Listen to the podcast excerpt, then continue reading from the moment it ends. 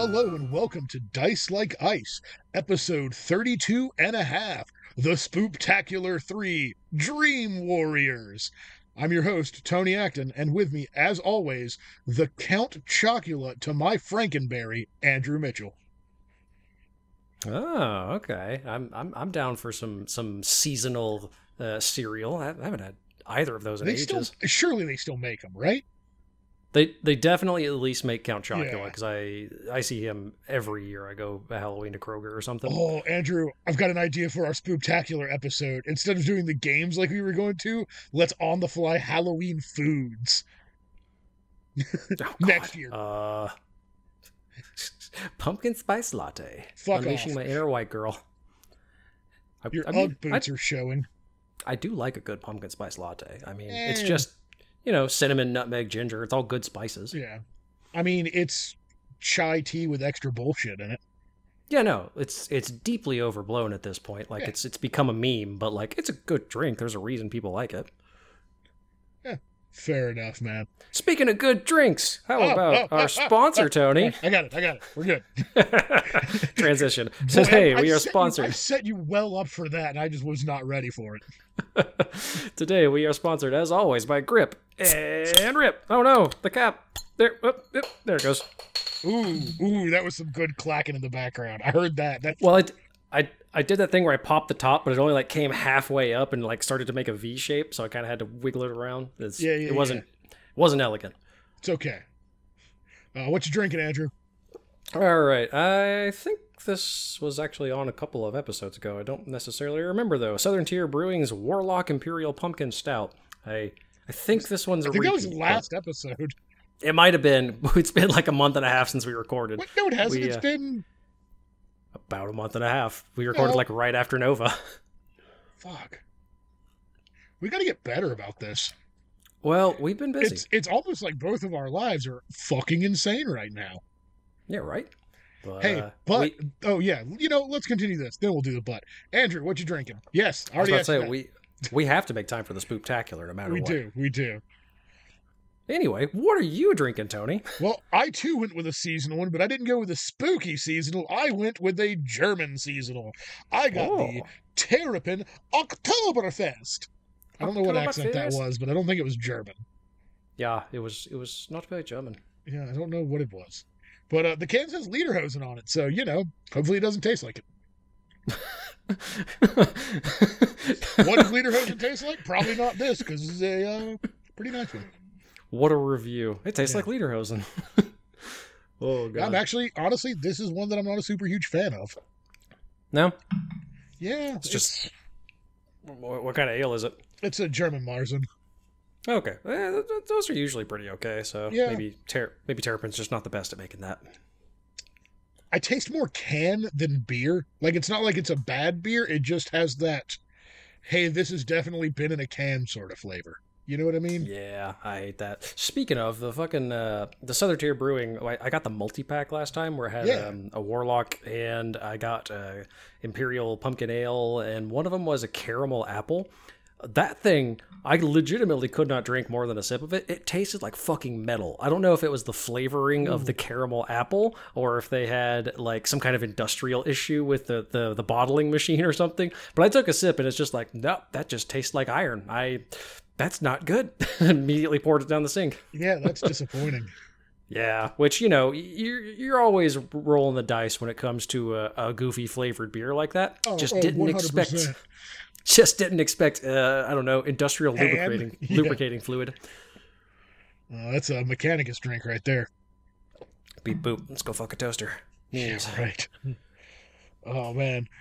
But yeah, so everyone, sorry it has been a little bit since we've gotten an episode out, but we have a full special episode next that we're recording tomorrow, oddly. We Yeah. are interviewing Steve from Baron of Dice. We're interviewing the Baron himself. So Himself. that will be super fucking cool. Uh, learn a little about little bit about his process, his business, and uh, he's just an overall pretty cool guy. So really looking forward to recording that one. Yeah, Tony had to uh, mail him a microphone because he doesn't have a microphone. Yeah, which eh, that should have arrived today, but I'm very worried because it says it's just label created. But like, I literally watched the dude stick the label on it and put it in the shipping bin. Ooh, I, I always hate when the tracking's like probably doing its thing, but the Yeah. computer hasn't updated enough. Ugh. Yeah, I'm fucking USPS, man. I mean, mm-hmm. it's getting to the time of the year where they're, where they're just getting absolutely fucking rolled. So Oh yeah, the holidays are always terrible. Like typically, at least my local USPS is usually pretty on the spot, but uh, yeah, holidays you expect at least two days delayed on everything. mm-hmm.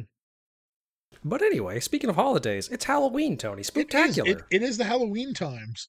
Uh, yeah, so this year we're going to be talking about our favorite spoopy video games, uh, specifically ones that we've played and enjoy. There's some other ones that we both have talked about that we want to play. Uh, we will mention those, but we won't be able to really talk talk about them. Yeah. So, uh, Andrew, as always, I invite you to go first with one of your spoops off the list.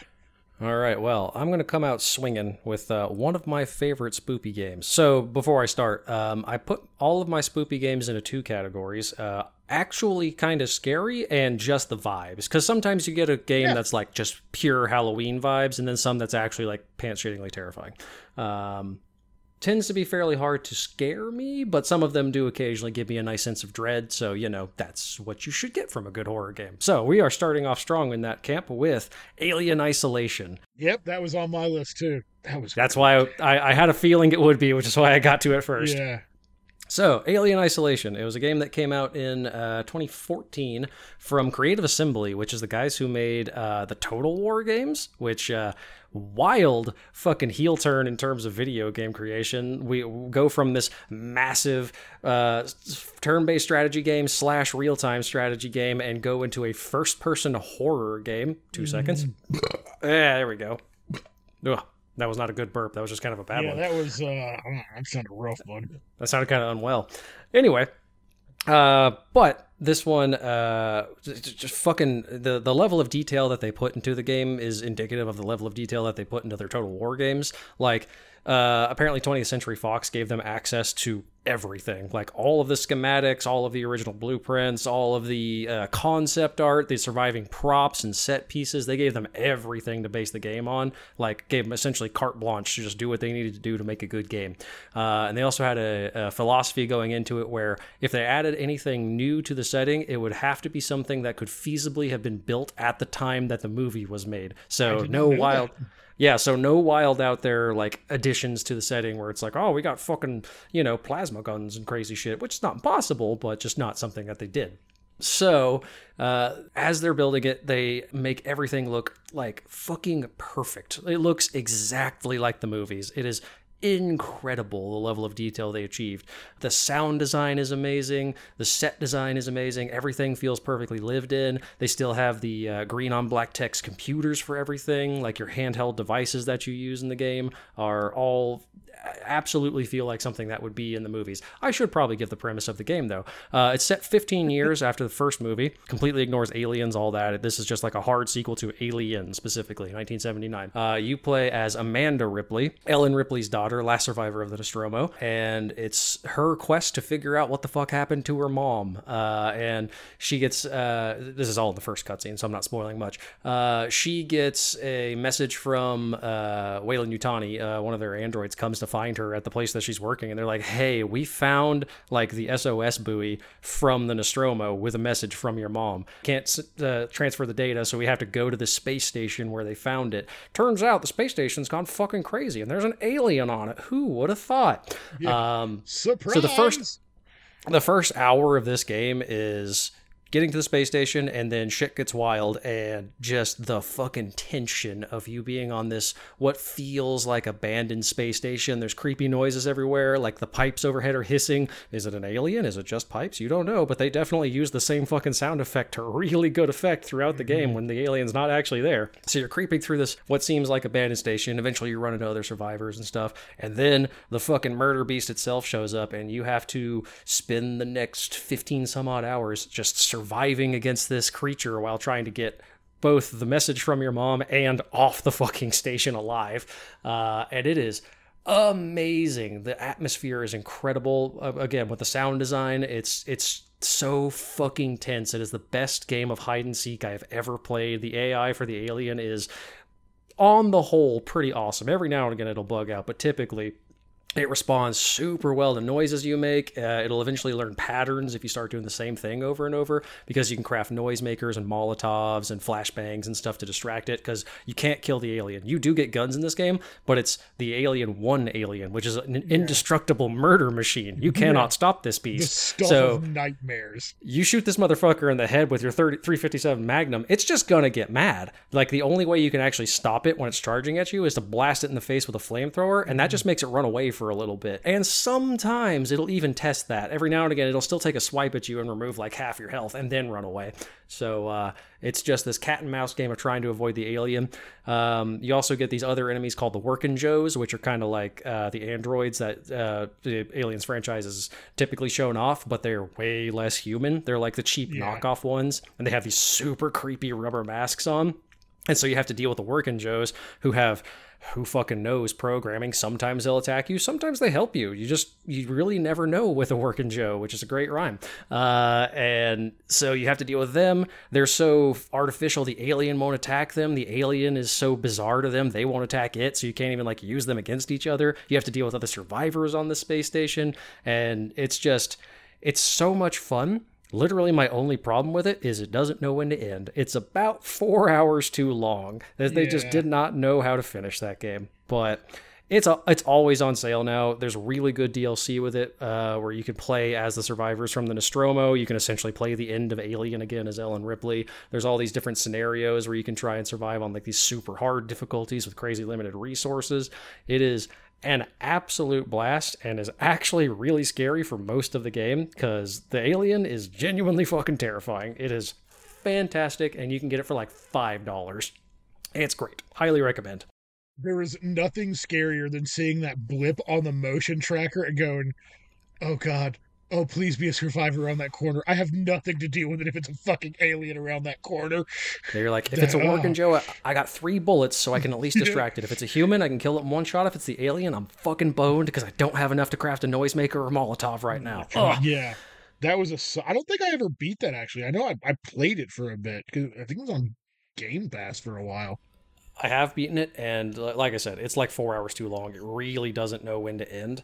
Um, there's a lot of like oh, we need to go and blow up this reactor and we got to deactivate this thing. Oh, but the alien's over here. But this other group of survivors is coming in and it's like, guys, just, just, just it's, it's cool. Just sh- shave it down a little bit. You were so mm-hmm. close to a perfect game, but it's still totally worth picking up. Like, even if you don't actually beat it, it like just play five or six hours of it. The atmosphere is yeah. just fucking immaculate. And if you really want to torture yourself in nightmare mode on that game, you get the motion tracker like from the Aliens movie, but in nightmare mode, it glitches out on occasion. So sometimes the alien oh, doesn't show up God. when it should, or the screen will start glitching and making noises when it shouldn't. Like it's it's so extra creepy when you play it like that. Fucking fantastic game, hundred percent worth it. That yeah, that that fucking game was. It, it's so creepy. Like creepy is the best way to describe that game because it's not like scary. It's just creepy and suspenseful. Oh, so tense. Because well, they have a lot of though they have a lot of little things in the game to really ramp up the tension. So like, uh, there's a lot of like little mini games in it, which are bullshit if you're playing on your own. But when the alien's breathing down your neck, you're like, oh god, oh god, I can't fuck this up. You have to put in like a three digit passcode or like just spin your your joystick around to to mimic uh, your your cutter cutting open like a, a, a bypass valve or something so you can open a door. And the whole time that's happening, the alien could be right fucking behind you. And they did the extra dickish thing where every time you go to a save point it counts down for four seconds, and the alien can get you in that four seconds. So, yeah, it's uh, they added a lot of little things to make it just that extra tense, and it's great. It's pretty good. Oh, so good. Well, now that I've rambled on about that, how about you, Tony? What's uh, what's your second place since I took the good one from you? Okay, so I didn't rank mine in order. I I just I just picked a bunch of my favorites. Okay, so this one is one of the few games that I have played the entire game in one sitting. I literally played 14 straight hours of a video game. It is the Call of Cthulhu video game. Hey. Dude, have you played it? Oh yeah, It's so good. So, for those who were unaware somehow, Call of Cthulhu is H.P. Lovecraft, uh, big big eldritch horror. And this game, you play. What is the name of the investigator? Um, Jack something. I don't remember his last name. he's he's a uh, World War One Edward Pierce. He's a World War One PI or a World War One veteran, private eye, who's got some real bad Oh, PTSD. s- so this is the question: Are you talking about the 2003 Call of Cthulhu or No, the I am- 2018 Call I am talking Cthulhu? about the 2018 Call of Cthulhu. I played the 2003 Call of Cthulhu. That's what I was thinking of. Okay. Yeah, which I'll I guess I'll roll into that after you're done. Yeah. So he's a private investigator and war, war veteran, and he, you keep getting nightmares, and you self medicate with like sleeping pills and alcohol, and you're going out to uh, it's a dark, yeah Darkwater Island to investigate like missing persons and stuff like that. And this game is every bit as just creepy Lovecraft as you can imagine. Uh, as you're finding artifacts and things, you actually level up like an RPG, uh, and you can get skills in occult and like strength and things different ways to go about solving the game. And the more like occult skill you get and things you find, the crazier you go, and the more the game will just fuck with you. Like you'll see things, you'll see into the other dimensions, you'll see the elder gods.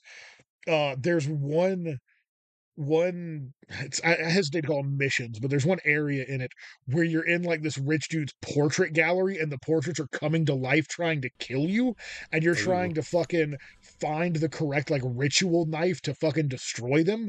Uh and I didn't do much of the uh the occult on my guy. I went more of like the strength of the intelligence and stuff. So my guy was just like grabbing knives at random and slashing paintings wildly and making it way way fucking worse Let me just get this butter knife. Ah. yeah but the the cool part about this is like at the end uh i guess spoiler alert on a five year old game there's a whole bunch of different endings depending on what you've done through the game and those endings can be everything from you stop the cultist from summoning a star god um you try and kill the star god which spoiler that that doesn't work goes Uh, great. yeah.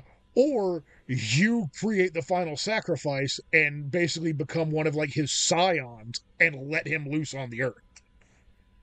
It is fucking cool. It's a beautiful game. The atmosphere is great on it.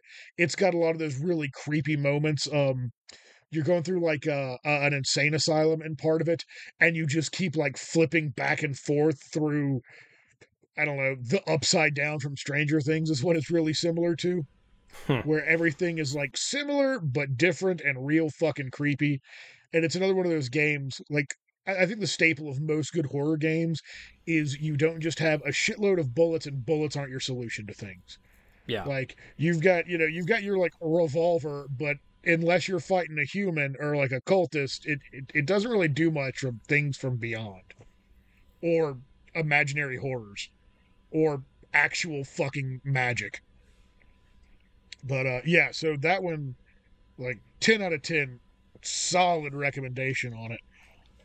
So a not 10 out of 10 recommendation is the 2003 Call of Cthulhu, okay. which uh, so it had a really troubled development, uh, bounce between producers and stuff. Ended up landing with Bethesda, which uh, that was kind of the beginning of the downfall of Bethesda, um, a ZeniMax Corporation. Um, so like it was it was mainly being produced for the PC, but then Bethesda was like, all right, for us to produce it, you have to make a console launch first, and that game was not built for consoles, and so it just completely fucked with their development cycle.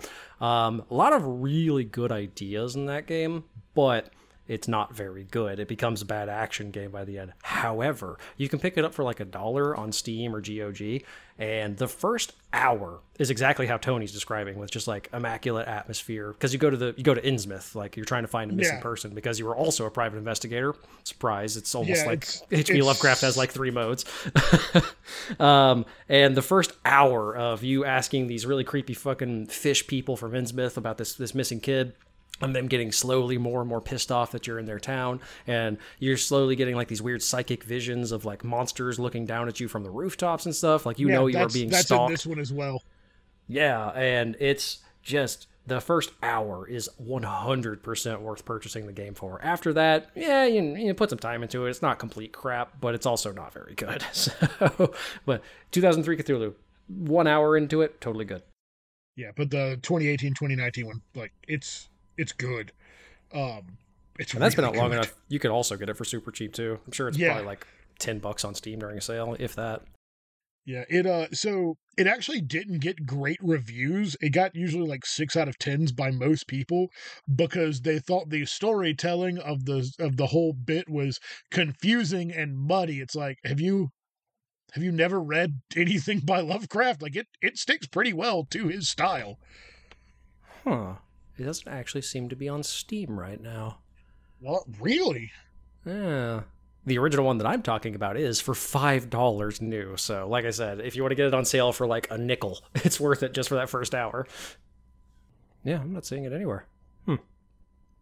There's a hundred thousand fucking Call of Cthulhu based games, but not that one.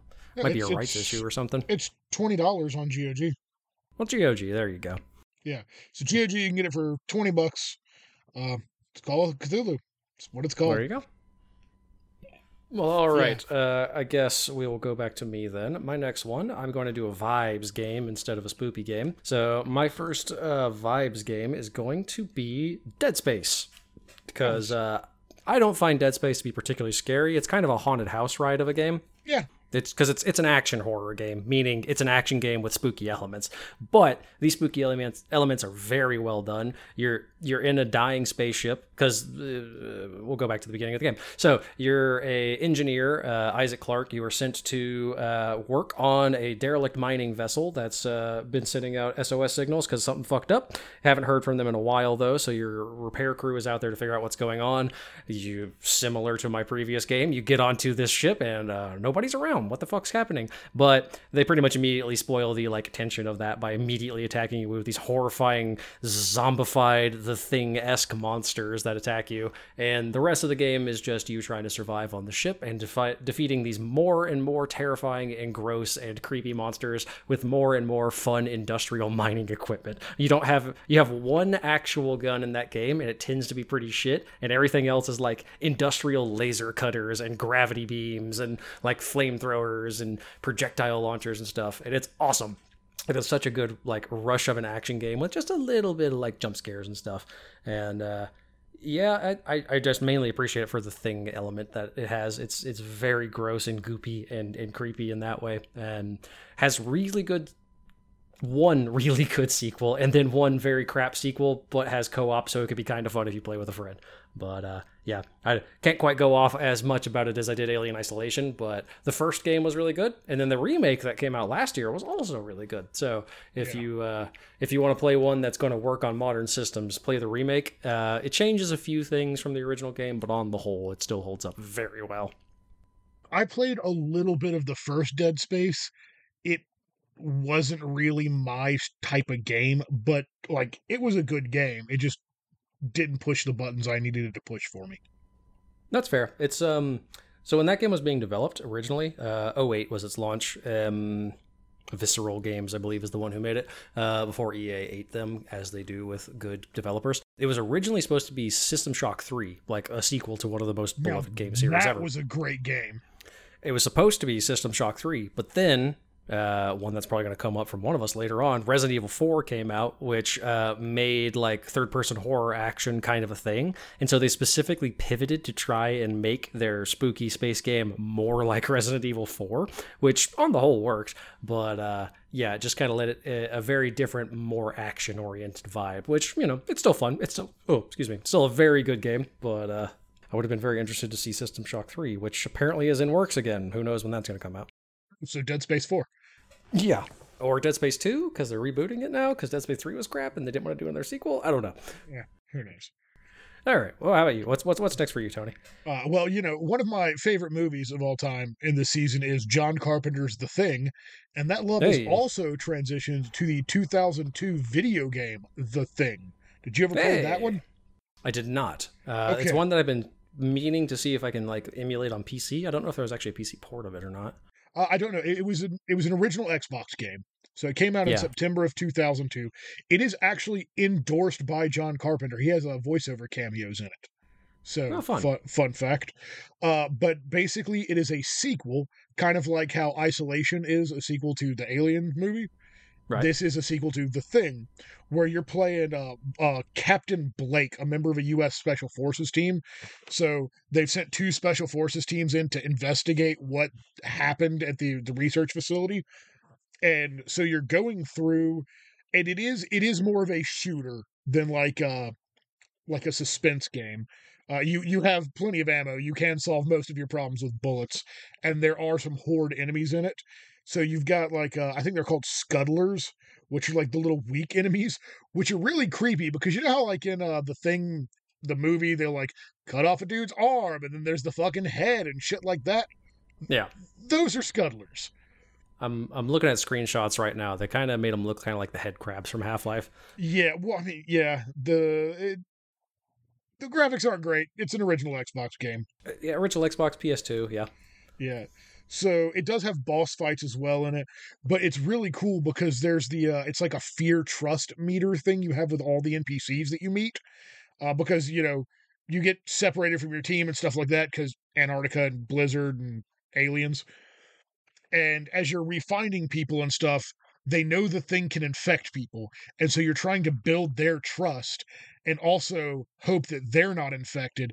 And if they start to like not trust you, if you start doing things that they don't deem trustworthy, um, like uh like breaking through certain windows or not listening to them when they're trying to warn you about stuff, they will actually like go crazy and try and kill you, believing you to be infected. Uh, and you can actually get test kits to test to see if people are infected or stuff. So that's Oh, so you, That's you fun. could do Yeah. the yeah, you can, test. You, yeah, you can do the MacReady test. Also, canonically, Child dies. He is a body that you find in this game, but not a thing. but not a thing. He is a human body. So MacReady was the thing in my book. Oh. Because one of them had to have been. Well, fuck you too. Yeah. but no, they could have also both just been human and not trusted each other. Yeah, I mean, that, was the point of the movie. That, yeah, that's Also- entirely true. Uh, apparently, there is no longer a port of it on the PC. There's no, you can't get it on GOG or Steam or anything, uh, but it is on myabandonware.com if you want to go through the rigmarole of downloading it. Also, Oh, one of the screenshots on it is just the most ridiculous thing ever. I'm sending it to you, Tony, where Okay, it okay. is a half a corpse hanging from a noose with your character looking at another guy who's just Oh, kind of blandly yes. holding a gun against his head with a question mark above his head. Yes. yeah. God, the graphics are way worse than I remember. It just looks really silly where it's just kind of like kill myself question mark. uh, yeah, I'll have to see if I can download that though. That sounds fun. it's Uh, one of those ones that I've always wanted to play, but just kind of never got around to. And It's- now it's it's, 21 years old. It's it's oh my god, I can drink. Yeah. Yeah, it's a really fun, cool, good game. Yeah, I'll have to bookmark Bear that. in mind, it is a 21 year old game. You have to keep that in um, mind with a lot of my recommendations too, yeah. because as we go on, I'm going to recommend older and older shit. So the other cool thing about it is it's it's a third person game and you can go into first person. And you remember when you would go into first person in GoldenEye how you would use the joystick to look around and you couldn't move? Yeah. It's kind of the same thing in this. For some reason, as an elite special forces guy, when you aim down the side of your gun, you can only kind of like vaguely shuffle side to side. Well, he skipped the training day for that. He was sick. Yeah. I love that movie. it's so bad. Training day? Yeah. Oh, okay. I don't know if you're talking about the thing for a second. No, I, I mean, I also love that movie, but I will never say that movie was No, bad. that movie's fantastic. Anybody who says otherwise is not a person to be hung out with. right? It is it is on my list of movies to watch this uh this October. every year. And if somehow I Yep. miss it, it, I watch it in January or February when it's cold. Yep. Yep, every time it snows, it is the first movie I will watch. And then you cue on that John Carpenter bum bum dum dum bum bum. Got to get that, You that super simple baseline. Well, you got to make sure you start with the uh the newer thing first to really. to to watch the same movie but worse. Yes. Uh, all right, what's uh, what's your next one? Since you're going All back right. in time. Well, this one's not so. This one's actually technically further in time than the Alien one that I just did. Now I'm looking at it, but this is one that uh, I don't feel like has tons of people actually talking about it. So I will mention it here. We have Darkwood. Have you ever heard of this one, Tony? I've never heard of this. All right, this was developed by Acid Wizard Studios, which I'm pretty sure is Polish, judging by uh, all of the nigh unpronounceable names of the publishers and programmers and so forth in it. Fair, fair, Um, fair. originally came out for uh, PC and Mac back in 2017, but has since had a console port for every console, uh, even PS5 and so forth. Um, this game takes place in 19. huh, nobody really knows. I think if you look far enough into some of the documents, it'll give you a specific date, but uh, it's kind of like vague, maybe 50s, maybe 80s. Who knows? There's no real definition to it. Uh, you start off as this guy who's just lost in a forest, and you find like this creepy doctor who immediately starts beating the shit out of you. Like he ties you up and beats the shit out of you to try and figure out how the fuck to get out of the forest because something is super wrong with these woods and nobody can leave them for some reason. And then you eventually end up killing the guy and taking over his shack and getting the fuck out of there. Uh, but the entire game is just trying to figure out how the fuck you get out of the forest. It's this really creepy, super atmospheric, top down survival game. But not survival in like, oh, you need to get, you know, berries and stuff to survive. You gotta watch your hunger meter and your water meter. No, you need to get nails and boards and things to make more boards and get you more nails. Because at when night comes, you gotta fucking barricade yourself in your house because something is out there and it is attacking you every night and it gets creepier and more and more supernatural and weird as time goes on. Uh, like the shadows will start freaking out certain nights and attacking you. Sometimes like horrible beasts will break in and you have to defend yourself. Like it's it's not consistent what it is. You just know the forest is out to get you and there's some kind of malevolent force in it. You don't know what it is. It could be eldritch. It could be like fairy tale like creepy weird supernatural shit like that. It could be like some Soviet fucking like nuclear experiment gone wrong because you keep running into people and things in the game that have like vibes of all of these. Like uh, all the people you run into in the game who aren't trying to immediately kill you have like they don't have names, they have titles. Like there's the Wolfman, which is a guy who wears a wolf head. That's it. He's one of your best. He's one of your best traders in the game. He'll sell you an AK if you have enough money. Uh, you run into the chicken lady who will also give you stuff. You run into the bike man who will transfer your goods between safe houses when you find extra ones. Um, You'll eventually get a trader that wakes up every, every morning. You wake up, he's just standing at the foot of your bed, just ready to trade with you. It gets, that's it's really. It's really creepy and surreal and strange. And during the daytime, you're out trying to find gear. You're trying to get collect better weapons and stuff to trade for better gear. Uh, you do get guns in the game. Uh, you do get guns and stuff, but your guy is not trained with them in any way. So to get a shot off, you have to really hold down and aim for a long time to get a good shot. Because if you miss, you're fucked. Because those guns take a long time to reload, and you can't make bullets. You have to find or trade for them. So if you miss a shot, it means a lot combat is really fucking brutal with the melee. Like you can do uh, left click does a very uh, slow or a very fast attack, and right click will do more of like a wind up, like heavy attack that takes less stamina because you have to worry about your stamina and stuff. So if you're out of position in the game, you can get killed really fucking quickly. Um, it's just a very brutal game with the top down and stuff. It, it you have a very limited field of view, so you can kind of know like your general area that you're in, but you have a cone that you can see. So you have to actually turn your character to see what you're looking at the whole time. Uh, so you can get snuck up on if you're not paying attention. Uh, like Alien Isolation, really important with the audio cues to know if something's coming up on you, which can be, you know, creepy dogs or some eldritch, horrifying fucking slug monster if you went too far into the forest too late in the day. And so that's just the whole game is you trying to figure out how to get the fuck out of the forest and eventually if you're good maybe you do and then maybe weirder shit happens afterwards. I don't know, I won't spoil it. But it's really good, really fun indie game. Well, fun in quotes. Uh, very terrifying because of the atmosphere. And because it's an indie game that's been out for a while, it's another one you could pick up for like 5 bucks on a sale and I highly recommend it because it is very fucking spooky. Well, my next one kind of ties into that because you were talking about creepy Soviet experiment monsters.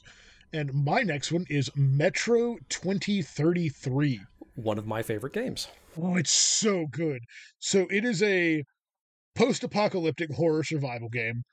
Uh, it takes place in somewhere outside of the. Well, I guess it's all in Moscow.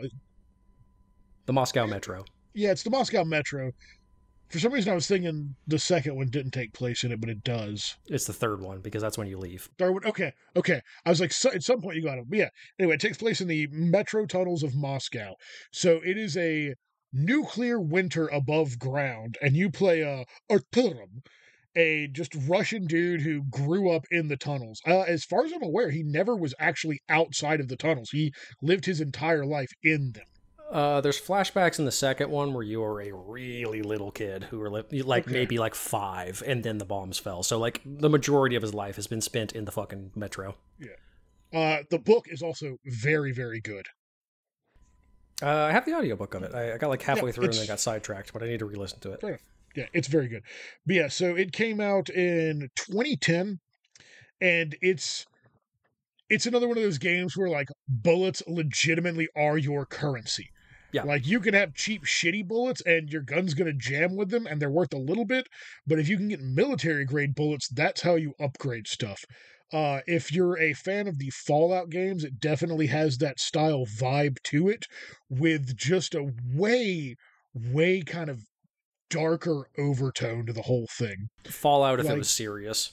Yeah, yeah, like Fallout, you're like, oh, it's happy, it's fun, we're gonna survive.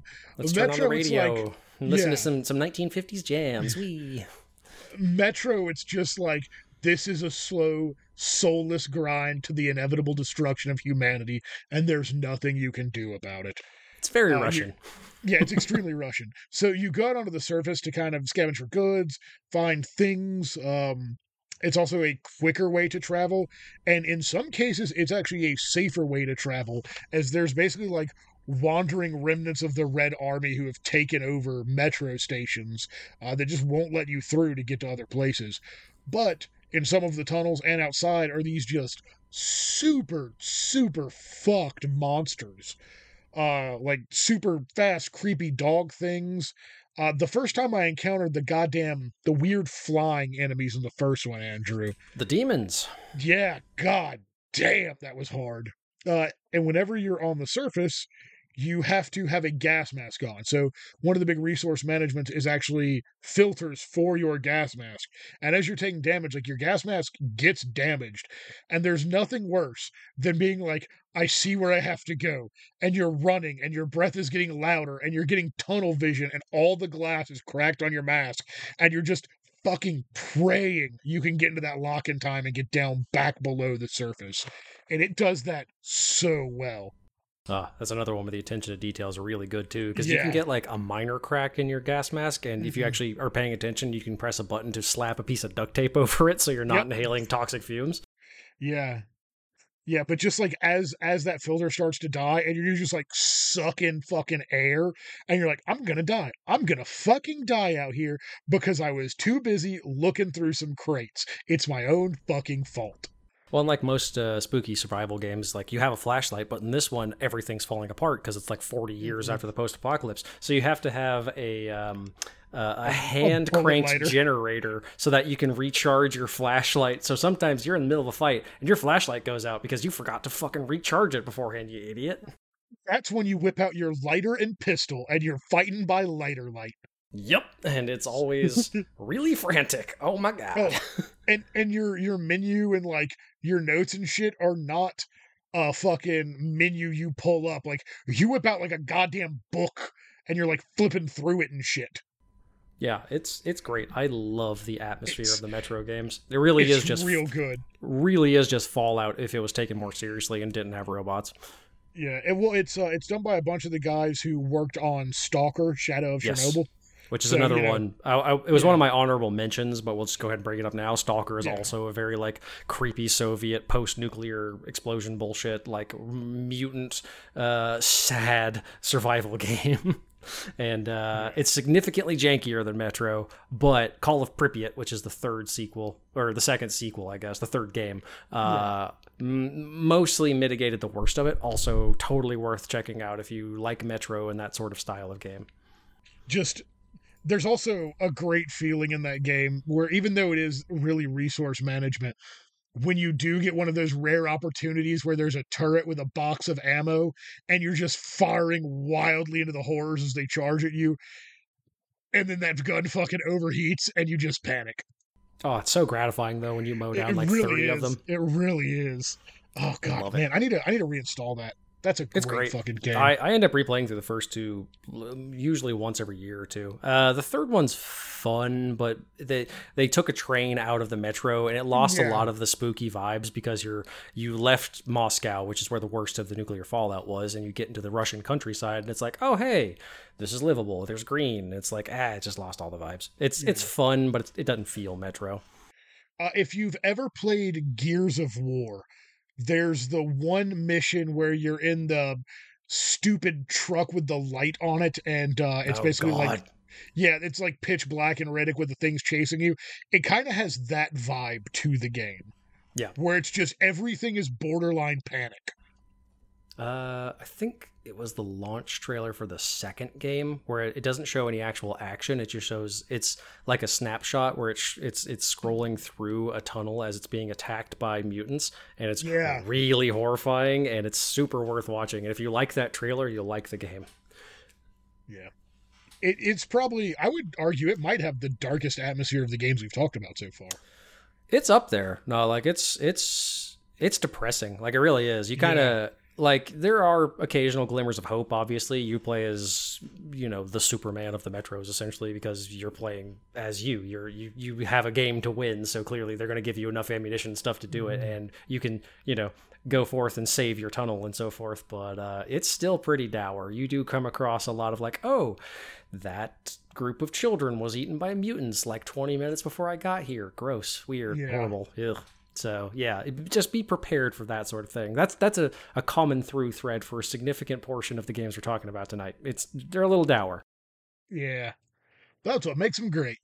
But we're going to my next game, which is not dour, which is the uh, the Legacy of Kain series. This is going back into the Halloween vibes, uh, specifically the original one, Blood Omen from Blood Omen, yeah. 1996. Uh, this is just some peak Halloween bullshit. Yeah, There's it is. Everything in this game. So you start off, the game begins, you play this dickhead nobleman named Kain, and he gets assassinated right off the bat. Like that's the beginning of the game. You get to a tavern, guys like tavern's closed, and you're like, uh, but I'm rich. I can give you money for ale. And the guy's like, nah, fuck off.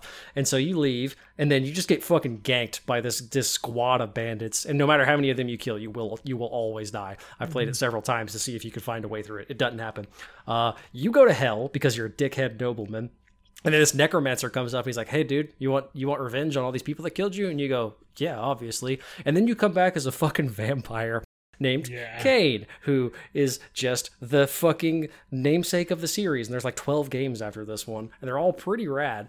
Uh, and but you just proceed to wreck the countryside and just kill the shit out of everybody, even the people who didn't kill you. Like it's it's just like a power fantasy game where you accrue more powers and get wackier bullshit as time goes on to the point where you're just casting spells. Or every time you pick up a new spell, Kain will uh, give you uh, uh, an example of what it is. Where he's like, "Oh, this spell is the one where I I siphon the moisture from a person's body to cause their body to collapse in on itself until it explodes." And you're like, "That can't be right." And then he does it, and you're like, "Oh fuck, that guy just fucking exploded."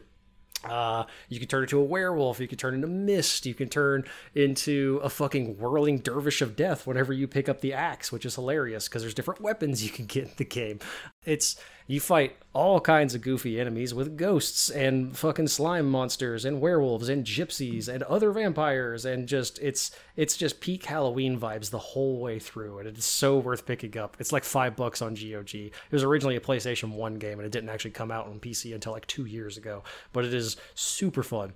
And then there's like well, let's see, uh, five other games I think because there's Blood Omen, Legacy of Kain, uh, Blood Omen 2, and then Legacy of Kain Soul Reaver, and then Soul Reaver 2, and then Legacy of Kain Uh, Defiance, Kain Defiance. which is the really good Yeah, one. That so- was PS2, I think. Uh, yeah, I think so. That's the most recent one that's come out, and it was uh 2003. Oddly enough, Yeah, it's a great I series. got, I got into that series backwards because I started on the here's the weird one Legacy of Kain Soul Reaver on the Dreamcast. Oh wow! Yeah. And dude, that one's cool because in that one you play um Raziel. Who and is a Soul Kain Reaver? is the fu- yeah, he's a Soul Reaver. Uh, but he he was just one of like Kain's lackeys, uh, and he ascended before Kain and got wings. And Kain's like "fuck you," and like that cutscene at the beginning, he literally rips the bones out of your wings and kicks you into hell. and that's where you become a Soul Reaver and you go back to get revenge to kill Kain. Yeah. And as as the games go on, they just get wackier and wackier with shit like that. Wild. So all of them are available on GOG. You could pick up all five of these games for like ten dollars total. So I uh, I highly recommend it if you just want some good fucking Halloween vibes. Because uh, they're not scary. Soul Reaver was uh, inspired by Shakespeare's plays and the hero's journey. Oh well, what is it? I mean, the hero's journey makes perfect sense. Yeah. oh God, this game it looks so bad now. It looks like Morrowind. These are our childhood games, Tony. I know, but I remember it being beautiful because the fucking. I guess all the picture, like all the the images I remember in my head were like the art images of it, which Yep. are still whip ass. But Yeah, I uh, let's see. This came out when I was nine years old. The first Soul Reaver. Uh, and the first Legacy of Kain came out when I was six. So, yeah, it's uh, showing how old we are and how old these games are. But that does not mean they are bad. They're well worth visiting, especially because they're cheap and fun. Oh yeah. So uh, if if we're gonna do Halloween vibes, like games by vibe, I, I think I've got just the clear fucking winner, Andrew. Probably, I, th- I have an idea of what it might be. What what do you think it is? And I'll tell you if you're right. Is it Castlevania? Oh no, I actually wasn't thinking that at all. Because that might be the peak of Halloween vibes. I was thinking Doom. Doom is pretty good too. Doom is pretty good, right? yeah. Um, I don't know how much we really need to say about Doom. You're the Doom guy. You're a Marine who fights on Mars and fights demons and goes to hell. And that's Doom. It's the ultimate shooter. It's like one of the first real true blue shooters. You're just running around. Its soundtrack is just blatant ripoffs of old Metallica. And oh, you and Slayer, like, yeah. and Slayer, yeah. And uh demons are afraid of you. Like you have a reputation. Yeah, the first game, you, you go into hell, you kill the shit out of demons. And then the second game, they come to Earth, and then you kill the shit out of demons. And then Doom 64, you go back to hell, kill the shit out of mm-hmm. demons, close the portal behind you. And then Doom 2016 happens, where apparently you've just been kicking the shit out of demons for like 200 years in hell or something. And then you come back to Mars and do it again. Yeah. Yeah, Doom Eternal. Like it's, it's Oh. great. So good. I fucking 2016 and Eternal are f- some of my favorite shooters of all time. Where I I love the idea of being the powerful badass to the point where all of hell is scared of you. Like Yeah. if if you look into the um like the the journals and stuff you can find in the hell parts, apparently Doom guy killed like 65% of the demons of hell on his own. So there's a reason they're terrified of you and it's hilarious. I love it. Well, in the intro to Doom Eternal, like it's the the three warlock dudes or whatever that are immortal, and you literally just rip one of their heads off. You're like, you're not so fucking immortal. Yeah, and they're like, "We're protected," and then you throw the guy's head and their foot, feet, and they just go, "Oh shit!" and teleport away. Oh man, but yeah, I, I'll still I have the original one for my for uh, the Xbox, and I'll still occasionally boot that up and just there's few things better than doing just one one and just fucking listening to the music and just just running through and murdering shit. E E1M1 is such a fun level. Yeah. Um. Yeah. No. It's for for younger listeners. It's hard to stress how fucking important the original Doom was. Like It really for, is. for a very long time, if you released a first person shooter, it was called a Doom clone. It was not called a first person shooter. Like, Doom was the game for about mm, seven or eight years until Yeah. Half Life came out. It took a game like Half Life to go, okay, we can do things other than Doom now. Yeah, and like it was a first person shooter, but you didn't even aim in the first Doom. Like you could not move your gun up, down, left, or right. You shot directly in front of you on screen. It didn't matter if the enemy was like above you and to the left. If you fired in that direction, you were hitting them. Because this was before proper mouse look, so you were you were Mhm. just using a keyboard the whole time. Yeah, And DOS. Oh man, booting up Yeah. DOS. That's bringing and up Doom, Doom will play on anything. Doom will. Like they've Someone gotten it has. to run on graphing calculators. Like somebody recreated it in Minecraft. Oh yeah, no, like because you can you can make an actual computer in Minecraft, and all you need's what four megabytes to be able to run Doom. So yeah, it's uh, it's it's amazing too how relatively simple and super fucking fun that game is. Like I will boot it up once a year or so and completely play through the whole thing in a sitting or two. Still great, still holds up just a good goddamn game. Sorry, I'm trying to find what the lowest processing thing that can play Doom is. Potato with an LCD screen plugged into it. Uh, they've used they've used the power of a potato through a Raspberry Pi before. It's not a shock. Yeah, I, I'm not not surprised in the slightest. But yeah, the Doom franchise as a whole, fantastic. Go back and replay all of them. Even Doom 64, which is kind of the black sheep of the family, uh, that's still a good one. Doom 3, which is the extra black sheep of the family, not great, but not bad either. It's it's worth playing at least once because that's the one where they were like, oh, let's try and make it scary, which means we don't have lights. like everything's in pitch black, therefore scary.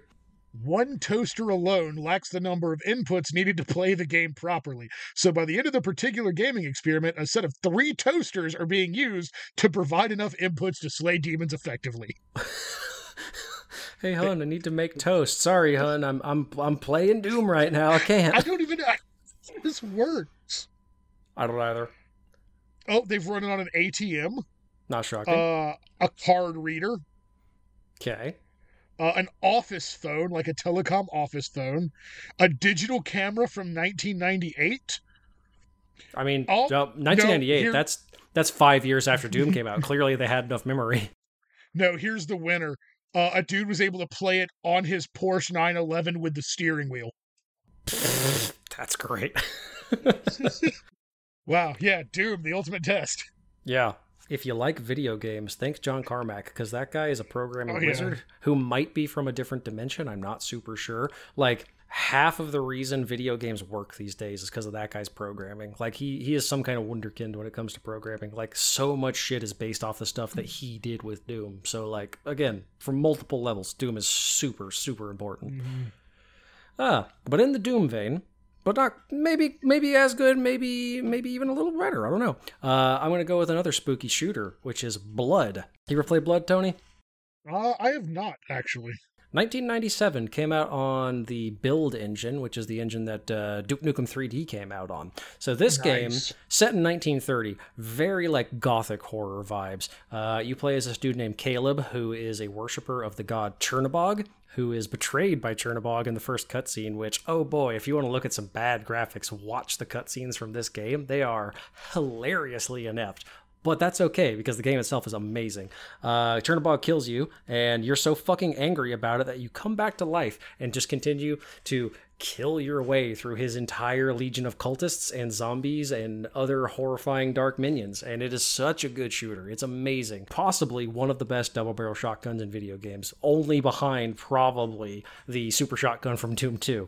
Uh, the dynamite in this game is one of the most gratifying weapons to use in video games, I would say really good weapon variety, really good monster variety, uh, really good map variety, very based on just like cheesy uh, 80s horror movies a lot of very like friday the 13th kind of vibes to it to the point where there is a camp crystal lake that you go to. They it was very tongue-in-cheek the whole thing. Uh, there's a um, I forget the name of the map but there's one that's blatantly the uh, overlook hotel from the shining that you're in the whole time. You you if you look hard enough in the um, the maze. You can actually find Jack Torrance's frozen body in it. It is a fantastic shooter. Like I would, de- I would honestly put it on par with the original Doom and Doom Two in terms of shooters. This is 100% looking at it a Doom clone. But it's not because it's on the build engine, so it actually controls very differently. You can look up and oh. down. Oh, okay. Yeah, but like if looking at a screenshot, like I'm getting 100% Doom and Hexen vibes. Did you ever play Hexen? Yes, which is a fantasy game based on the Doom engine. Yes, yeah, exactly. It is fantasy Doom. Yeah, no, it's it's this is one of those ones that back in the day they would have called a Doom clone, even though technically isn't. But uh, no, it's really fun. Um, Blood Fresh Supply is the uh, the most recent update done by Nightdive Studios to make it playable on modern consoles. Highly recommend picking up. Super fun. Don't play Blood 2. It is a steaming pile of shit. It was rushed in development and it's fucking awful. This game is from Monolith, which is actually the studio that made another one of my favorite shooters, which is Fear, which is not a scary game, even Fear though it's called good. that. Yeah, not a scary game, but it's a fucking awesome shooter, which they tried to do. Uh, they tried to replicate John Woo movies. That was like the entire yeah. mo. So it's everything explodes and catches on fire and shoots sparks and stuff, and it's great. But it's a fantastic shooter. Um, but no, Blood great, Fear great, Blood Two terrible. I think they got it by they got bought out by Warner Brothers, if I remember correctly. They're the guys who actually ended up doing the um, Shadow of Mordor game. Do you remember that one? Yeah, they were okay. Yeah, like the first one was fine. I, I didn't love the second one, but Yeah. uh, yeah they they got they got put into the Lord of the Rings mind, so they can't be creative anymore. Pretty sure they also did Shogo, which was a really terrible game based on an anime back in like '98, I want to say. Shogo video game. Yep, that was Monolith. That was also a terrible one. So they have a fun gap between Blood and then Fear. But those two games are totally worth playing. Both are tangentially scary. This one's not actually like scary, it's just another Halloween vibes game, but I highly recommend it. Super fun.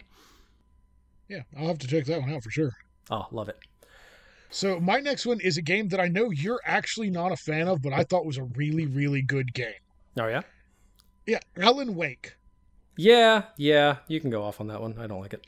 So I, I didn't actually play Alan Wake. Uh, Ash played it, and I watched most of her playthrough of the game, and I thought it was really interesting. Uh, basically, premise of the game: it's um, what is it? 2010 is when it was released for the 360. Give or Windows? take.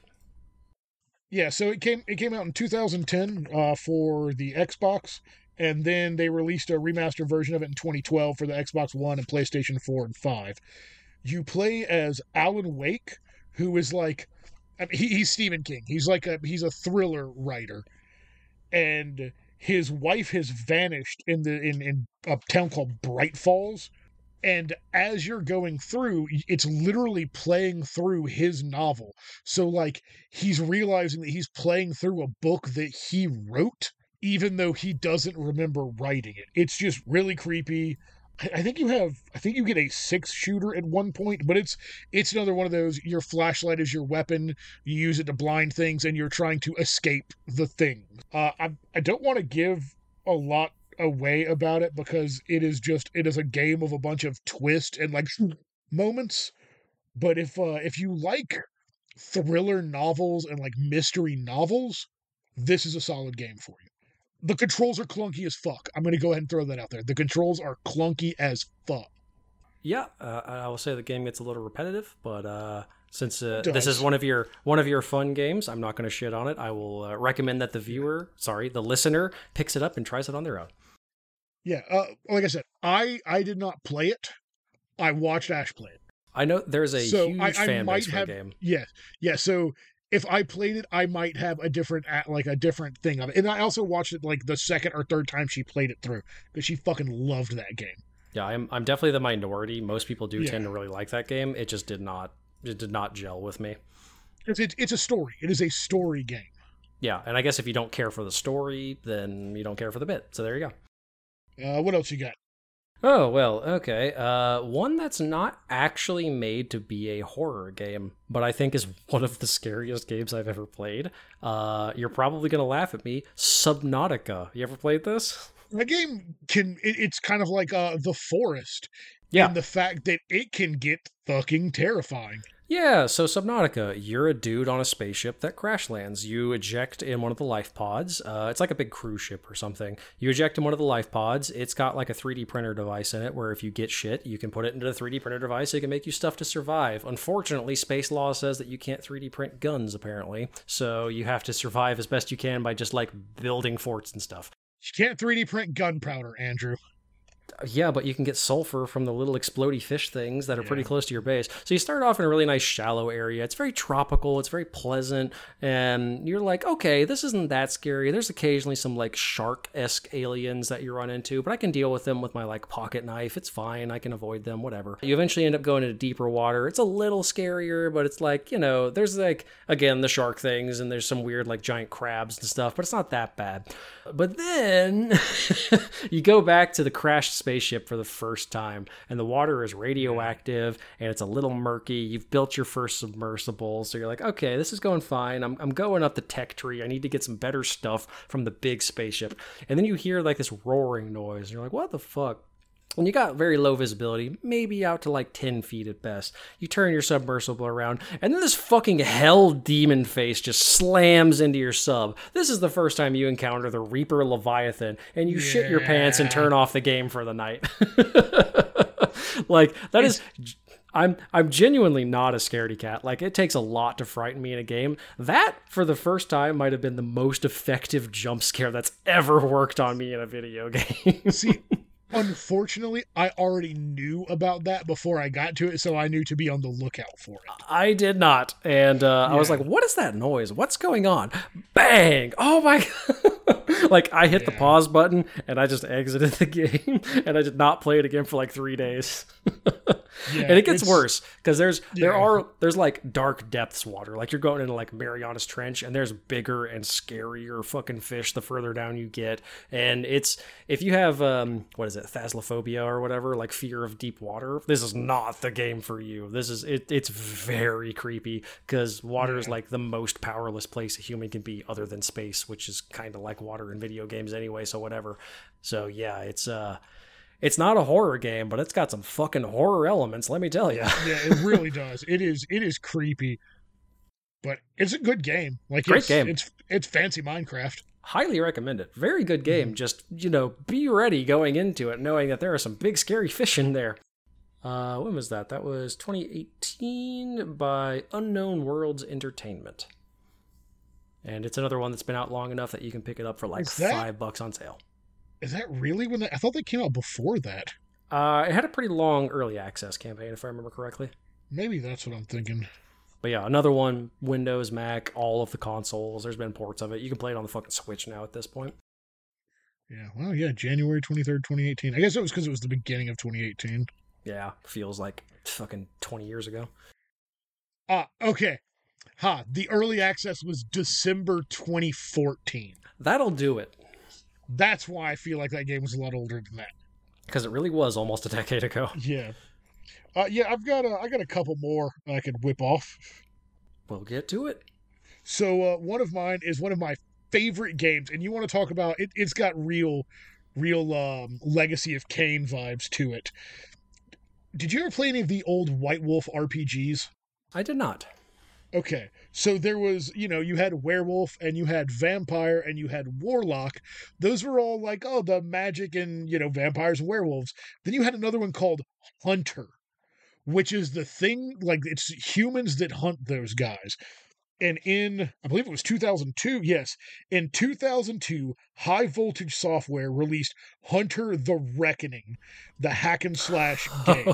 I remember that game. That game is so fucking fun. It was a four player gauntlet style hack and slash that was creepy as shit. Like one of the fucking levels, you're in a kid's nightmare, and the boss is a giant fucking teddy bear that literally, if it grabs you, rips you in fucking half. Gross. Yeah. Dude, there were uh, there were a couple of different characters you could play, and like all of us had our favorite characters. I used Judge was the guy's name. He was a crazy, crazy preacher man who had a silvered longsword that's hilt was a crucifix and a crossbow. You had, uh, I believe the dude's name was Avenger, who was a biker dude who had a sawed-off shotgun and a um uh, an axe made of like a hubcap. There was, uh, I think her name was Defender. She was a cop who used, I think it was a uh, a katana and a pistol. And then you had Martyr, who used like dual knives and dual pistols, and they all had like special abilities and stuff like that. Like uh, Martyr, she basically went kamikaze mode, hence the name Martyr, and would do a shitload of damage but take a bunch of damage. Um, Avenger's power was he basically could just like shoulder through a bunch of stuff. Judge's power was literally the power of Christ compels you, and it was like fucking cone of cold. He just shot holy light out and just insta killed things in front of him. Bitchin'. But that that game was so much fun, dude. Like I love it. If if I can find it again, I will buy it 100%.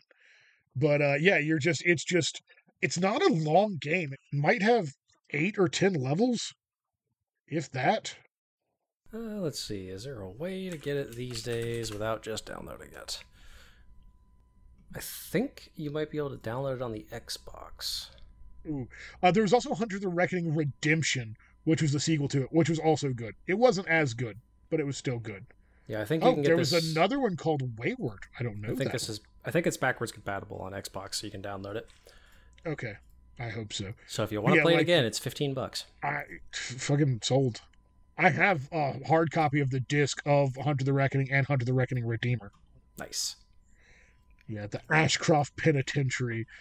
Yeah, so one year before the events of the game, four people are present at the execution by electric chair of serial killer Nathan Arkady at the Ashcroft Ashcroft Penitentiary. As the switch was thrown, the souls of the dead who suffered at the hands of the prison's warden and his supernatural staff rose up in vengeful rage, driven by evil to extract their visit, vengeance upon the residents of Ashcroft. Kind of So kind of sounds I like the guess, suffering, but less terrible. Yeah, uh, but dude, it's it's real good. Yeah, I remember playing a demo for it when I was a kid, but I never actually properly played Uh, it was it was um, that's how I first found it was one of the demo discs in Xbox Magazine, that was it. and and me and Wes played it and we're like, oh fuck, we gotta get this game. It's one of those ones that like I would definitely have rented as a kid. Oh yeah, Never got around to it though. yeah. I mean, it was it was Fusion Frenzy meets Gauntlet. Ah, Fusion Frenzy. Oh, we can't get off. We can't get off on that topic. No, no, that's an episode on its own. The glory of that fucking game. Old games from the original Xbox and PS2. Fusion Frenzy. That was one that we never owned, but we had a demo disc with it on it, and me and my siblings would play it all the time back when we got the four- original The Xbox. four fucking uh, mission or games, whatever you want to call them, events on that one. Yep. Oh man, yeah. It came with my original Xbox, so we played a lot of that. Continuing the Tony and Andrew are getting older every year trend. You're right. Yeah. All right, you got any more? Um, yeah, we'll go with my last proper good one, I think, which we did mention earlier, which is Resident Evil 4. Yeah, I had Resident Evil 2 on mine. The Resident Evil franchise as a whole, I guess we Yeah. could call this, but like 4 in particular, I really enjoy because it is, uh, it's it's campy and cheesy and goofy. Like there are a lot of very like gross, horrific elements about it. You know, getting chainsawed in half and all kinds of horrible death scenes and gross stuff happening to civilians and stuff like that. But like also you get Leon saying, "Where'd everybody go? Bingo?" You know, like it's it's such Yeah. like weird cheesy one-liners where it's it's horror action filtered through a Japanese understanding of English movies. Like it's it's very funny in that way. Just the oh god, the one-liners are so worth it. But uh, the original game absolutely holds up. I, I fucking love it. Uh, 05 originally released for the GameCube from Capcom. Uh, ended up getting I didn't realize that game was that old. yeah, ended up getting a port to everything possible. Like I, I have it on the PC, the Xbox, the Switch. Like it's it's got a port for everything, and I buy it on everything I own because it's such a good game. Uh, got a re-release or a remake last year, which was also very solid. Added a bunch of things that I didn't necessarily love, but on the whole, the game is really good. Same thing with Resident Evil 2 and Resident Evil 1 and Resident Evil 3. Yeah, like all of them have had re-releases at, at this point Yeah. Three's not that good as far as like Nemesis. That that was not a very good re-release, I felt. But two was really solid. That was a very good remake. Yeah. So two and four though are very like different styled games. Oh yeah, absolutely. Like uh, four Talking about is the more originals, of yeah. like yeah yeah. Four is more of like your it's you know solutions through shooting sort of games. Yeah, there were still weird puzzles and stuff in it, but nothing Yeah. on on the same trajectory as the previous Resident Evils, where like Yeah. half the game was a puzzle game, and then there were zombies. And if I'm not mistaken, you could save at any point in time in Resident Evil 4, correct? No, you still had to run into um to typewriters. You just didn't have to deal Okay. with typewriter ribbon anymore. Yeah, you did. Yeah, yeah. In Resident Evil 2, you to save your game, you had to find typewriter ribbon and use it on a typewriter. So saving was a finite resource in a horror game. Yeah, which is uh, real tense when you're like nine or whenever that game came out. That game came out in 1998. I was 10 years old. I was eight. Yeah, all right. The Resident Evil franchise as a whole, with the exception of the movies, were pretty solid. Yeah, it does. It comes in waves. Like you get a couple Mm-hmm. of good games, and then it goes fucking nosedive, and then they do a soft reboot, and then it does the same thing where it's a couple good games, and then it nosedives. like it's very interesting. But um, Resident Evil Four is it's kind of like Doom, not on quite the same level as Doom, but uh, like the the over the shoulder camera with first person or third person shooting was not really a thing at that point. Like Resident Evil 4 was one of the first games to do it. So it's super influential in that regard. Yeah. Like without without Resident Evil 4, we wouldn't have gotten Gears of War, Last of Us, Dead Space, like any of those other cover based shooters that were crazy popular after its launch Yeah. until like 2015, 2016. Like that was that it essentially made a genre of shooter. Um, which of course got more and more refined as newer and newer games come out because uh, this one does still have pretty chunky tank-like controls, but uh, it's still really fun. It holds up very well. Highly recommend trying out the original before you try the remake, which uh, both are still very good. Don't don't get me wrong, but uh, the first one is well worth doing. Yeah, I mean, the, the, three was the weak one. Yeah, yeah. Like three, the original PlayStation one was fun because there was some. They had some interesting branching choice options where you could like take different paths depending on what you chose, which they just Yeah, the- completely nixed in the remake. Yeah, uh, one and two were really good for their puzzle solving. Yeah. Like you had to really solve puzzles and explore to figure out how to get through things. And uh the depending on which character you were playing as, um it had different storylines for each of them. Yeah, which uh, a lot of the other Resident Evils also did. Like um, Yeah. Resident Evil Two, you could play as uh, Leon uh, or Claire, Claire. or Leon, yeah. And then 3 3 was just Jill, wasn't it? Or was it Jill and Leon? As far as I'm aware, it was just Jill. Where was Uh, it? Couldn't you do Wesker in one of them? Uh, I know in Resident Evil Four they had Ada as one of the side characters, Yeah. and there was a lot of Wesker stuff in that. And then they also introduced the Mercenaries game type where you could play as Wesker and Krauser and all those guys. Yeah, I, I thought you could play as Wesker as a character. Not sure. one of them. Huh. Dumb fact I just learned. The voice actress for Ashley in Resident Evil 4 is the same voice actress that does Sandy Cheeks the squirrel in SpongeBob. Oh, there you go. Yeah, there you go. Uh, okay, he's a playable character in Resident Evil: The Umbrella Chronicles. Ooh, that was a dog shit game. I didn't play it. Don't. It's really bad. So I, I have played the original one, its remake that I think was on Nintendo 64. Ooh. Um, yeah, Resident Evil 2. Uh, I played a little bit of 3, and then I did 4 and not much of 5. Five had really fun co-op, but was a very bad game. Yes. Yeah. Uh, you know, touch on the racist side. You know, you get uh, you know a, a- game set in Africa from uh, notoriously woke country Japan, and uh, you know they, they they had some backlash from the trailers when they're like, "Ooh, you're only killing black people. Maybe that's not great." And they're like, "All right, we'll throw some white people in there." And then you get to Act Three in that game, and you're killing Bushmen that are clicking at you, and you're like, "Oh, Japan, swinging a miss." yeah, so uh, it's it's not a good game, but it is fun in co-op. Yeah, I, I've I've got one more. I think that that's a pretty pretty big one for me.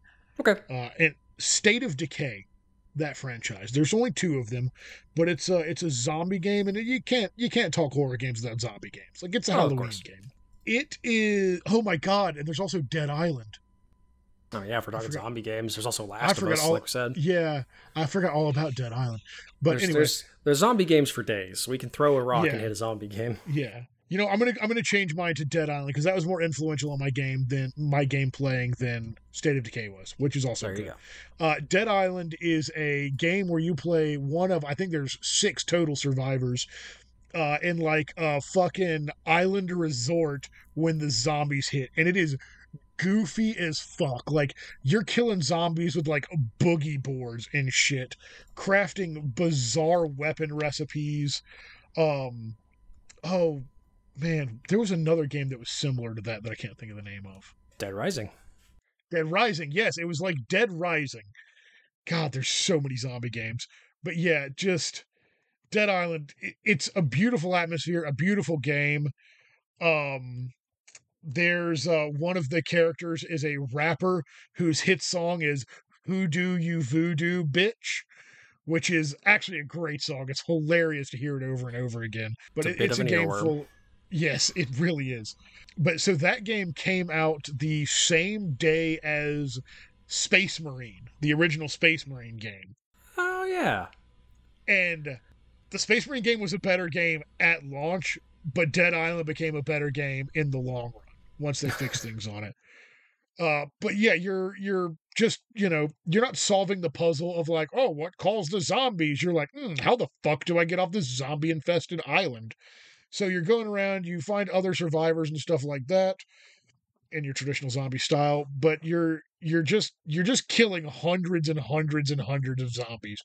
Imagine being on a popular resort in the middle of summer and everyone but you and a handful of other people become zombies. That's how many zombies are on that game.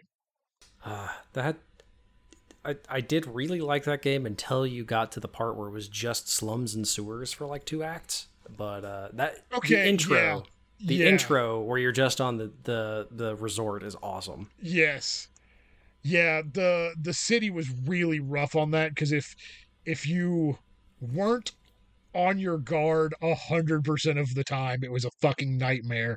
And if you don't have very good like directional skills, you can get very lost in that city. Ah, What was the parkour zombie game that came out not too long ago? Um, Dying Light? Dying Light. That was very Dead Island, but with way better Yeah. movement. Yeah. Well, yeah, Dying Light was if you could do parkour. Dead Island was you and me stuck on an island resort. Yeah, which uh man, Dying Light had that thing that I fucking hate in video games where you are like a combat god loaded to the fucking tits with grenades and guns and stuff, and then the bad guy in the game like, you know, somehow manages to sneak up on you and bonk you on the back of the head and it's like, "Ha ha, I have captured you. You have no recourse all of a sudden." And it's like, "Man, fuck you." Far Cry is really bad about doing that too. Yes, Far Cry is very bad about doing Speaking of zombie games, uh, nothing to do with Far Cry, but it made me think about it. Red Dead Redemption, the uh, Undead Nightmare. Oh, DLC. Yeah. Oh, that was so much fun. Where you had to fight the actual fucking like horsemen of the apocalypse and shit. uh, and Call of Duty Zombies. yeah. So yeah, I think I think those are the the key ones for us. Do you want to throw just some honorable mentions out there? Yeah, we got some good ones. Uh, mentioned it previously. System Shock 2, which is uh, sci-fi horror, really good atmospheric game, uh, similar to previous ones we'd already mentioned. Uh, Alien Isolation took massive inspiration from this game, as did like most video games after the year 2000 for a while. Just really creepy atmosphere. You alone on this ship that's taken over by this horrifying uh, hive mind intelligence alien that's also corrupted the ship's AI, and you're just trying to survive on it. Really good, really creepy atmosphere. Eh, You know, it's 1999, so super chunky graphics, of course, but well worth picking up on GOG, like I've said with most of the older stuff. Uh, in a similar vein, Bioshock, which is a blatant Yes. rip from System Shock because it was all both done were done by Ken Levine, who originally worked on the Thief games back in the day. But um, so yeah, the original Thief games were so good. also kind of creepy. Like there's some really spooky Yeah. scenes in the first Thief where you're like going through the zombie infested crypts and stuff like that. But uh, yeah, so he's uh he's he's definitely got his wheelhouse where you get a really creepy introduction to this weird dystopian area, and then eventually you get enough powers and guns that it doesn't matter anymore. But the intro to Bioshock also super fucking creepy. Yeah. It's it's just sunken, horrifying underwater uh, Ayn Rand city instead of spaceships. Other than Bioshock, the only other one I got really is Castlevania. Like I said, if if yeah. similar to the original Legacy of Kain games, if you just want just you know, oops, all Halloween, it's got everything possible: werewolves, Medusas, zombies, skeletons, Draculas, just Whips. chains, fucking Hellraiser shit, just anything you'd want. It is it is a grab bag of Halloween vibes, and I like it a lot. And then the last one, which is similar to Blood, I would say, which is Dusk, which is a shooter that came out in 2018 on the uh, Windows and has since been ported to most other stuff. Oh no, actually, it's only been ported to Switch, which is a weird choice. weird. Yeah, you think it go to, to Xbox and PS4, or sorry, PS5. I forgot we had another generation. Fuck. Very similar vibes, like you know, early 1930s uh, kind of vibes, um, cult type stuff, creepy monsters, Wendigos or monsters that you fight in it and stuff. Really fun shooter. Uh, really, really excellent uh, Quake style mechanics in this one. So highly recommended if you liked Quake. Yeah, that's pretty much all I've got off the top of my head. I'm sure I could go off on more and more, but you know we're already running a smidge long for our shorter episode. So, uh, how about you? What what honorable mentions do you have? I, I got I got two of them really. One of them I'm surprised you didn't touch on because I figured it would be right up your alley. Silent Hill. I've actually never played a Silent Hill. Really? Yeah, Uh, I I never. well, played- I didn't grow up owning a PlayStation, That's fair. and the only time I ever played a Silent Hill was the Silent Hill Four uh, demo for the Xbox. Gotcha. So uh, a buddy of mine had a PlayStation, so I played a little bit of Silent Hill 2 with him, and boy, that's a creepy goddamn game right there. Uh, it's another one of those solve puzzles, solve the mystery sort of games. Enemies are scary. If you don't know what it is, look up Pyramid Head. Yeah. Uh, Yeah. Controls are real fucking bad, but that actually adds Yep, to the yep, atmosphere yep. because It it's does. it's really horrifying to not be able to quickly aim and shoot at stuff. Yeah. Uh, and then my other one is just an absolute classic game that I know I put hundreds of hours into. I'm sure you did as well. Left 4 Dead. Oh yes, yes, that is a Uh, it, Zombie shooter four player co op zombie shooter. Uh, if you've played Darktide or Vermintide or Back for Blood, same thing, different skins. yep. They just came from Left 4 Dead. Yeah, uh, but that's that's a great one. It's super fun to get with four of your buddies, and it's probably got one of the creepiest levels ever with the goddamn cornfields. Oh my god, right? The one where the uh, I think it's called Heavy Rain, where it's actually raining and like you have to wade through water and stuff. That one's also Yeah. really creepy. Uh, I, I do really like the mall one though because you just get you get Dawn of the Dead vibes from it. Oh yeah, and then you get Ellis talking about the fucking NASCAR driver and all that. Yeah. Oh man. Just a car. This is Jimmy Gibbs Jr. God, I love that Yeah. game. How many hours do I have in that? Do I look? Okay, it's good. I uh, most of my Left 4 Dead 2 playing was on my Xbox 360 with friends. According Same. to Steam, I only have 20.5 hours. Probably closer to like 500 hours. Yeah, mine mine's probably pushing around the 350 to 400 hour mark. Between that and Left 4 Dead 2. mm, Oh god, Left 4 Dead 1 I put so much time into back when Yeah. it came out. Whew, great game. Yeah. Oh, and uh, so. I'm Such sure if game. we wanted to keep muddling on, we could probably find more and more scary stuff. But Oh yeah. But so those are our recommendations. You know, listen to them or don't. You're your own fucking person. did we miss any super obvious ones? Let us know. Probably. We probably did. Probably. I'm not going to play a fucking Fatal Frame game, but I'm sure it scares somebody else. Uh, also, I guess Last of Us. So there you go. Because you Yeah. know someone's going to say it. I love the first one. I don't care for the second one. Never played either of them. Watch the show. It wasn't bad. Yeah, that's that's what I've heard. I watched one episode and I was like, yeah, this is all right, but I'm one of those people who compares things really hard to whatever it's based on, so I just didn't want to do that to myself. Fair enough. Fair enough. So yeah, that is uh the Dream Warrior Spooptacular. also, what an awful, awful fucking I don't know, secondary title for a fucking Nightmare on Elm Street movie. The Dream Warrior. Like, come on. That was back when New Line was just kind of flailing, like Yeah. because because uh, Freddy was like the only franchise they had that was making money for a long time, so they were just pumping them out, and then they got Lord of the Rings. Oh yeah. Let's Which see, is- what what year was that?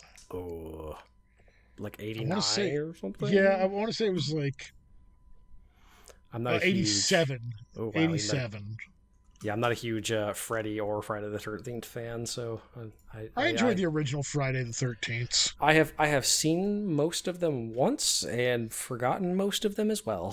So Oh man, if this was our fourth year, it could have been The Dream Master, which came out the next year.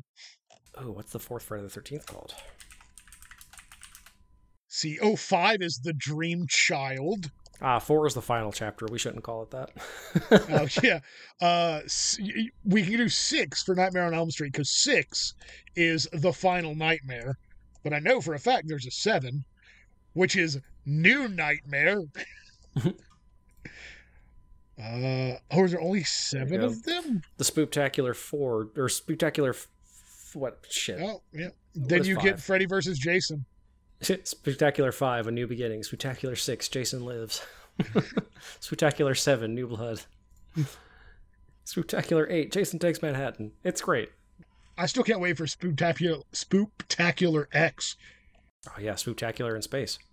Yeah. Or whatever they do in the Fast and the Furious franchise. Oh, I should have done Spooptacular 3 Spooptacular Drift. Ah, Damn it. Halloween drifting. Oh, man. But yeah, so that about wraps it up for us. Uh, Andrew, do you have any uh, Halloweenish advice, any ghoulish advice to leave us on? Oh, any ghoulish advice? Uh, if you're carving a jack o' lantern this year, make sure your knife is real sharp. You do not want that thing to get caught, because uh, I have gashed my hand open before with a dull knife while ja- uh, carving open a jack o' lantern before. Not great. Don't recommend it. Yeah, always on that note, a sharp knife is a safe knife. It will cut cleaner. And if you do actually cut yourself with it, it will hurt less and heal better. And remember, ki- yes, and remember, kids, a falling knife has no handle. Do not try and catch a falling knife. You Unless will always grab the blade. You were not a ninja, dear listener. You were not. if you're listening to us, you probably are not trained in ninjutsu. Right. All right. As always, guys, thanks. Oh, you, you heard it here first. Sharp knife, safe knife, jack o' lanterns.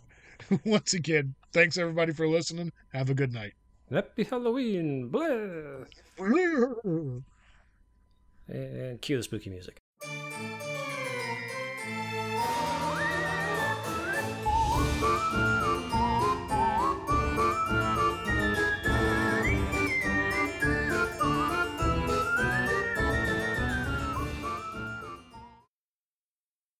Thank you once again for listening.